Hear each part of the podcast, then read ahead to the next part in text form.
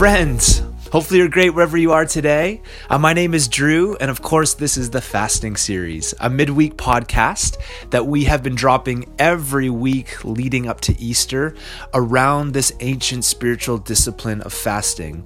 I really hope this has been beneficial for you over the last number of weeks as you've listened in. This is the final episode, but I just want to say thanks for listening in. And if this hasn't been helpful for you, maybe it hasn't, it has certainly been helpful for me in my own journey around fasting. From the onset, I've talked very openly that I kind of had a transactional view of this discipline. I fast and I give up stuff so that I get stuff. But I sense as I talk to people, and even in my own story, that there's actually a much beautiful, much more beautiful story at hand and why we would do this, why we would abstain from food and water. So I hope in some ways it's been helpful as we've talked about what fasting is and why we would do it. As I've said in previous episodes, we've been just talking about a number of reasons why, just building blocks one on top of uh, the other, just trying to help and kind of create a bit of a theology as to why we would do this. If you haven't listened to past episodes, I really do encourage you to go back. There's a number of reasons why I believe and we believe that entering into this rhythm on a, on a regular basis, whether that's weekly, monthly, quarterly, whatever, that doing this is so beneficial and so helpful, especially as we live as disciples in this present age. At any rate, here's what I want to do. I want to give you the probably the greatest reason why I have entered into a regular weekly fast. Now, just tie into last week a little bit. Last week we talked that fasting is a practice that longs for the kingdom of God. In Mark chapter 2, Jesus basically says, Listen, I'm here. My disciples aren't fasting right now.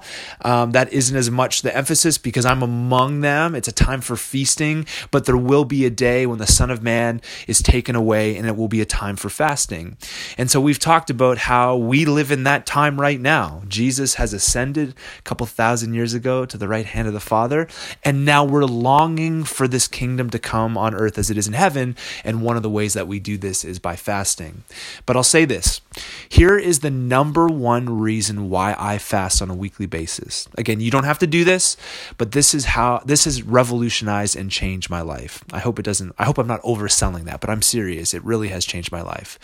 One of the reasons, and the main reason why I fast on a regular basis, is because through fasting, we are drawn into the story of God. Through fasting, we actually, if you think about it theologically, this practice can lead us to be drawn in to practice the story of God on a regular basis. What do I mean by that? Well, let's talk biblically, and then I'm going to talk uh, really nuts and bolts about my own experience and how I live this out. So, biblically, you can sum the biblical story up into a few chapters. I know the great theologian N.T. Wright talks about the story of God being in six chapters. You have creation, fall, Israel, Jesus who comes on the scene, and the church. And uh, I think that's five chapters. I'm missing one in there. Oh, and then consummation, when Jesus brings heaven to earth. I also think you could look at it basically in this sense. The, the story of God is about three things it's about orientation, disorientation, and reorientation. And if you practice fasting, where you give up food and water for particular points and seasons or you know days at a time or whatever, this is actually something you're drawn into. So the story of God is orientation, disorientation, reorientation. In the garden, everything is good and beautiful. There's shalom, there's peace, there's rest. God is in rhythm with humans, the earth, everything is beautiful and wonderful. There's complete orientation. But we know that that story lasts only for basically a page in your Bible disobedience, sin. We don't have a ton of time to get into the whole garden narrative, but things go awry. It turns on its head as humans rebel against God and basically want to be God.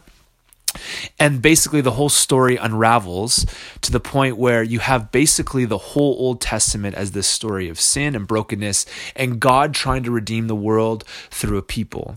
Then Jesus gets on the scene, and we know that he begins to basically the, the scriptures say he tabernacles among us amongst humanity. He he sets his life up as an expression of what god looks like and he inaugurates his kingdom And then one of the things we're longing for in our eschatology, the eschaton, our hope is is that Jesus is going to return to make all things new.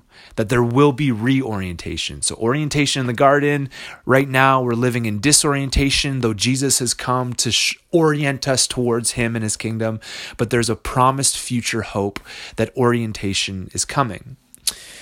With that in mind, here's what fasting does you typically when you fast you go from your needs being met and being full to abstaining from so that's a, a, time of orientation to abstaining from food and water which is obviously a time of disorientation every hunger pain every longing for food that you would norm you know you would normally eat lunch but you forego it and you feel that that's a time of disorientation. And then that first bite in the next meal is reorientation. One of the things I think that happens is when we practice fasting is we actually practice the story of God and we're reminded eh, obviously we talked last week about the longing for the kingdom but when we fast and if we do it regularly we're just continually reminded of what God has done and he is doing in the world what he's going to do so here's my here's my flow here's my rhythm i hate using personal examples cuz i am totally broken with this stuff and far from perfect. But here's my rhythm Wednesday evenings, our church community, we have in our home, Heather and I, have a community meal. We actually practice community. We have upwards of 30 to 40 people with kids that come into our home.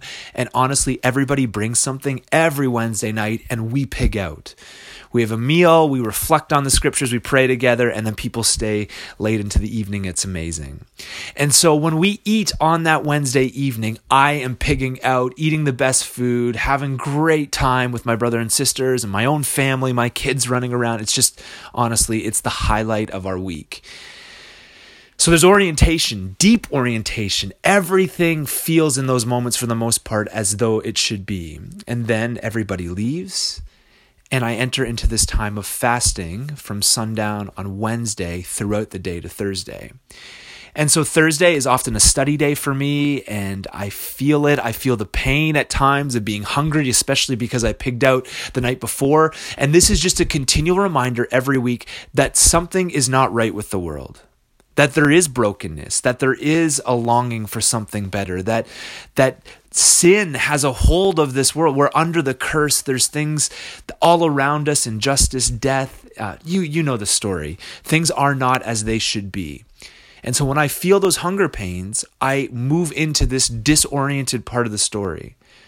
And at times I mourn. At times I honestly, when I feel the hunger pains, it's like a trigger for me just to be reminded that as though though I have a great life, I have a beautiful wife, four kids, a great church community, and friends in my neighborhood, and so many things that are beautiful in my life. Um, it's not the end goal. Not everything is as it should be, and so there's this disoriented kind of period. So you go from eating and picking out on Wednesday, orientation to disorientation, and then, brothers and sisters, throughout the day, I'm just longing to eat. And as the day gets late into Thursday, and it gets close to dinner, typically what we do is um, most weeks we try and make a meal together. And here's the thing as we're making the meal, I try and not cheat, try and not eat anything. Just in anticipation. And I don't know about you guys, but Thursdays ends up being like taco night or burrito night in our house. And so we're preparing the stuff. And then we sit down, we pray. And I don't want to be over dramatic here, but I take a bite. And that first bite is a sign of reorientation. That first bite on my taste buds that fulfills my longing is a picture of reorientation and heaven coming to earth. It's, it's a picture of experiencing what we will experience when Jesus makes all things new and wipes every tear away and brings his kingdom to earth. You following me? I hope you're following me, man. One of the things we do when if you fast and if you just do short increments of fasting is you go from orientation to disorientation to reorientation. You go from what was good to now being aware of the brokenness all around you to then also when you take that first bite of your first meal after a fast, it is a clear picture that Jesus is inviting us to the table and he will fulfill all of our longings. Come on somebody. And so as I've developed this in my own life, this is why I do it. People fast for all sorts of reasons, but one of the things fasting does is it draws us we- weekly, monthly, whenever you want to do it, into the story of God. And I just think all of us need to practice that story over and over and over till Jesus returns. And so this is my way of doing it. And it's painful and it's not always fun, but it is is a practice that shapes us. So that's my story. Orientation, disorientation, reorientation. Being fully fed to the hunger pains of disorientation to then that first bite of reorientation.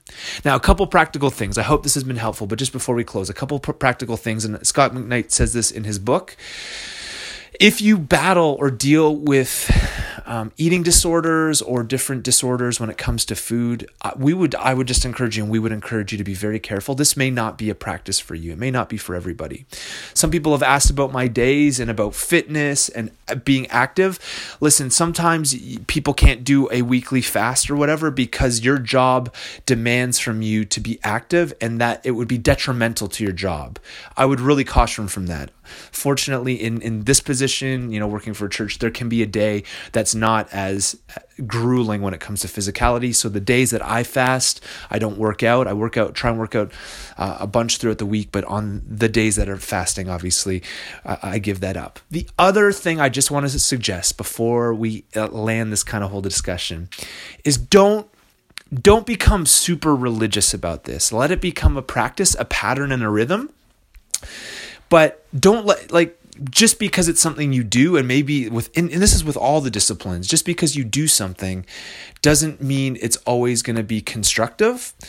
And here, here's what i mean by that. Um, a few months ago maybe i was probably six months ago i had woken up on a thursday after our community meal and it was my fast day. And i woke up and my 10 year old daughter had made our whole family, she woke up early, made eggs, and made these amazing, like bacon and egg breakfast sandwiches. And she was at it for like 40 minutes preparing this. And so I came down the stairs and I saw everybody eating, and she had made, made me one, and her eyes had just lit right up. She was so excited just to share what she created. She loves to bake and cook a bit. And so this was a joy to her. And so she handed it to me. And in my mind and in my heart, I knew it was fast day and I was a little conflicted.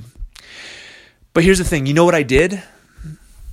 I ate the freaking breakfast sandwich because that was more flourishing in that moment than a practice that I've committed to for the last year or so. I hope that makes sense. I don't want and we don't want the practices to become destructive to other moments. And so I, in that moment, I laid down my fast for the betterment of my family and because my had, daughter had forgotten that I had fast that was a fast day and had gone over the top it would have been destructive for me not to eat what she had prepared for me. I hope you're picking up what I'm putting down. And so one of the things we want to say is be cautious around activity and you know if your job is demanding just be thinking through that if you have eating disorders but also don't treat this as like a religious rigid thing where if somebody prepares you a meal you say no right? There may be times for that, but I just know in that particular moment, it was better for me to eat the breakfast sandwich than it was in that moment to continue the practice. And all of us need to discern those things. And I hope you, again, I hope you're picking up what I'm putting down because we want this to help lead us to be flourishing disciples. And so in that moment, one decision was greater than the other, if that makes sense. At any rate, brothers and sisters, I hope that this is something we can all join in on. Think about practice. And uh, I know um, Lent is a time where we abstain from things and fast. And uh, maybe even next Lent, you could remember what we've talked about here and put into practice some of those things. Either way, brothers and sisters, I hope this has been beneficial. Hopefully, you have an amazing Easter. What a great time of year to not only reflect on Jesus' death, but also to party in his resurrection. We'll talk to you soon.